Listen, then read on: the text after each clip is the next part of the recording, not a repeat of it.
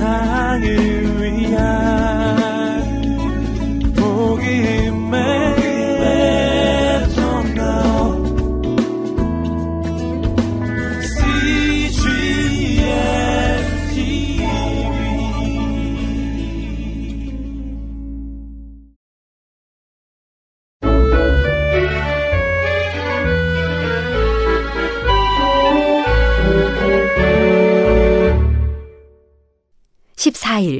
창세기 42장 말씀입니다. 23. 이집트로 간 요셉의 형들. 창세기 42장. 세월이 흘러 아버지 야곱은 점점 나이가 많아져 할아버지가 되었어. 그런데 야곱은 요사이 웃는 일도 기쁜 일도 통 없는 사람처럼 살았단다. 아버지 야곱이 이렇게 슬퍼하며 살게 된 것은 요셉이 사나운 짐승에게 잡혀 죽었다는 말을 형들이 전해준 후부터였어. 야곱의 다른 아들들은 모두 결혼을 했고 자녀도 낳고 살고 있었어. 모든 식구를 합하면 70명이나 되었지. 그 많은 식구는 한 식구처럼 가까이 모여 살았단다. 야곱의 아들들은 함께 힘을 모아 가축을 돌보았어. 야곱은 여전히 굉장한 부자였어. 소와 양과 당나귀와 낙타가 아주 많았지. 그런데 야곱이 사는 곳에 아주 오랫동안 비가 내리지 않았단다. 비가 안 오니까 들판의 곡식들도 잘 자라지 않았어. 물론 소들이 먹을 풀도 잘 자라지 않았지. 풀을 충분히 못 먹은 소들은 우유를 만들어낼 수 없었어. 가나안에 사는 야곱과 야곱의 아들들은 살기가 조금씩 어려워졌어. 그 후에도 비가 계속 안 와서 점점 더 살기 힘들어졌어. 마침내 들판에서 곡식이 자라는 것을 전혀 볼 수 없게 되었지. 결국 들판에는 아무것도 자라지 않아 아주 거칠고 쓸쓸해졌단다. 사람도 가축도 먹을 것이 없어졌어. 이제 모두 어떻게 살아야 할까? 어느 날 당나귀에 큼직한 곡식 자루를 두 개나 실은 사람이 야곱이 사는 곳 옆을 지나가고 있었어. 그걸 본 야곱이 물었지. 아니, 그 곡식들을 어디서 구하셨소? 이집트에서 구했습니다. 그곳에서 곡식을 사왔지요. 이집트에는 곡식이 많이 있습니다. 그곳에는 곡식이 자라고 있나 보지요? 야곱이 다시 물었지. 아닙니다. 거기도 이곳과 마찬가지로 곡식 한 톨 자라지 않습니다. 하지만 몇 년 전 곡식이 아주 잘 자라던 때가 있었대요. 그때 이집트 사람들은 커다란 창고를 많이 지어서 남은 곡식들을 차곡차곡 보관했다는군요. 이제 이집트 사람들은 흉년이 들어도 먹을 것 걱정은 안 한답니다. 총리님에게 가서 곡식을 살 수 있으니까요. 그 총리라는 분이 바로 곡식 창고를 책임지고 관리하는 분이죠. 그 말에 귀가 번쩍 뜨인 야곱은 당장 아들들을 모아놓고 말했어. 너희도 이집트에 한번 가보아라. 가서 곡식을 사오도록 해라. 조금 있다 곡식이 다 떨어지고 나면 우리 모두 굶어 죽게 생기지 않았느냐. 형들은 이집트에 가고 싶은 마음이 전혀 없었어. 오래전 요셉을 이집트로 팔아버린 것이 생각났거든. 이집트로 가는 외국 상인들에게 요셉을 팔았잖아. 하지만 지금은 어쩔 수 없었어. 그 이집트로 가야만 했지. 형들은 나귀를 타고 이집트를 향해 출발했어. 베냐민은 아버지 야곱과 함께 집에 남기로 했단다. 야곱이 베냐민 걱정을 이만저만 하는 것이 아니었거든. 베냐민에게 혹시 나쁜 일이 생기지 않을까 늘 걱정인 야곱이 베냐민을 함께 보낼 리가 없지. 베냐민도 라헬이 낳은 아들이었어. 요셉이 없는 지금 베냐민은 야곱이 가장 사랑하는 아들이었단다. 긴긴 여행 끝에 형들은 이집트에 도착했어. 곡식을 사려고 온 사람들은 먼저 총리를 만나야 했단다. 형들도 총리를 만나려고 다른 사람들처럼 차례를 기다리고 있었지.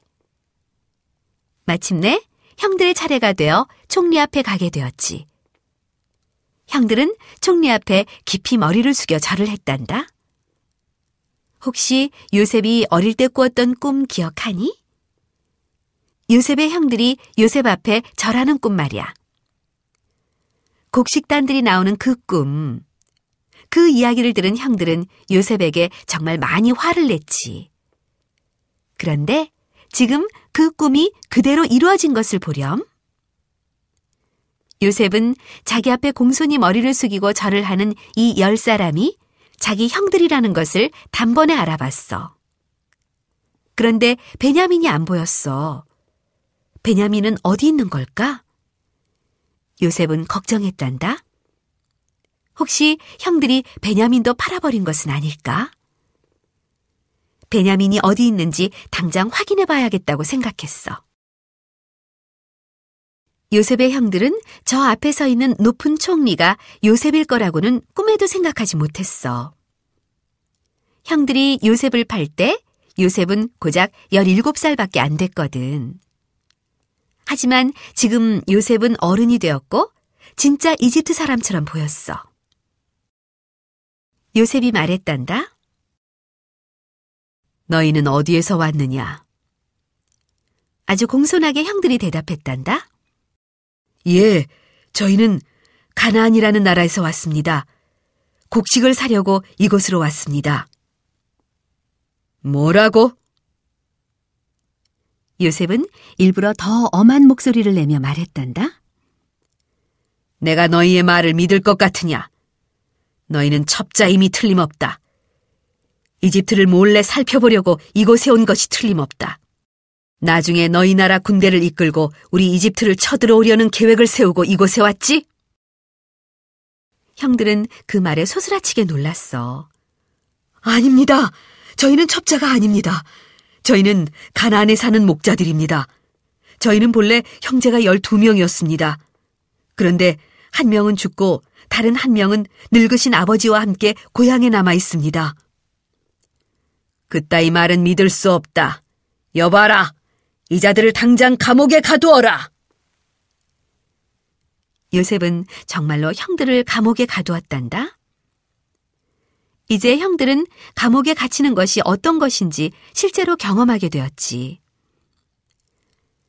사흘이 지나고 요셉은 형들을 감옥에서 풀어주었어. 그리고 말했단다. 너희 중 한 명, 저기 시므온은 계속 감옥에 가두어 두겠다. 다른 사람들은 들어가도 좋다.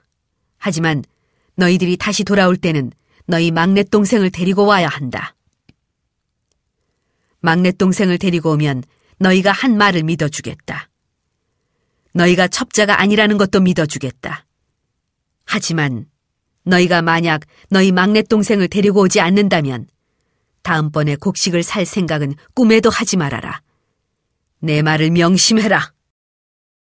그 말을 들은 형들은 얼마나 무섭고 슬펐는지 모른단다. 서로 이렇게 속삭였어. 예전에 우리가 요셉에게 몹쓸 짓을 했기 때문에 이런 벌을 받는 거야. 우리가 동생을 팔아버렸잖아. 요셉이 울면서 도와달라고 말할 때 못 들은 척 무시했잖아. 그때 한 잘못 때문에 지금 벌을 받는 것 같아. 형들은 자기들이 지금 주고받는 말을 총리가 알아들으리라고는 꿈에도 생각하지 못했지. 하지만 요셉은 형들의 말을 다 듣고 있었단다. 그 말을 듣던 요셉은 눈물이 나서 그 자리에 있을 수가 없었지. 급히 옆방으로 뛰어가 엉엉 울었단다. 형들 앞에서 울 수는 없으니까. 앞으로 얼마 동안은 형들 앞에서 계속 엄하고 무서운 총리인 것처럼 대할 생각이었거든. 자기가 동생 요셉이라는 것을 지금은 알려줄 수 없었어. 사실 요셉은 형들을 만나 아주 기뻤단다. 아버지와 동생 베냐민이 아직 살아있다니 그것도 기뻤어. 거기다 형들이 예전에 자기에게 못되게 굴었던 일을 후회한다는 말까지 들었잖아. 형들은 곡식을 사도 좋다는 허락을 받았어. 요셉의 종들이 자루 가득 곡식을 담아주었단다. 그리고 형들이 곡식을 사면서 낸 돈을 곡식 자루에 도로 넣었어. 곡식 제일 위에 슬쩍 올려놓았지. 총리가 된 요셉이 그렇게 하라고 시켰거든. 형들은 다시 고향 가나안으로 돌아가고 있었지. 곡식을 잔뜩 싣고서. 하지만 형제 중 한 명 시므온은 이집트 감옥에 남겨둔 채 돌아가는 길이었어. 집에 돌아온 형들은 아버지에게 이집트에서 있었던 모든 일을 이야기했어. 그리고 자기들의 곡식 자루를 열어 사온 곡식을 보여드렸지. 곡식 자루에는 곡식이 있고 그 위에 돈도 있었어. 형들이 곡식을 사면서 냈던 바로 그 돈 말이야. 형들은 그 무시무시한 총리가 자기들을 도둑이라고 생각할지 모른다는 이야기도 아버지에게 했어. 형들은 정말 무서웠단다. 아버지 야곱은 더욱더 슬퍼졌어. 처음에는 사랑하는 아들 요셉을 잃었지. 지금은 아들 시므온이 이집트 감옥에 갇혀 있어. 그리고 다음에는 베냐민을 데리고 이집트에 가야 한다잖아. 절대 그렇게는 못한다. 야곱이 말했지. 베냐민까지 잃을 수는 없다. 베냐민까지 내 곁을 떠나버리면 내가 어떻게 살겠느냐. 슬퍼서 내가 어떻게 살겠느냐. 온 세상을 위한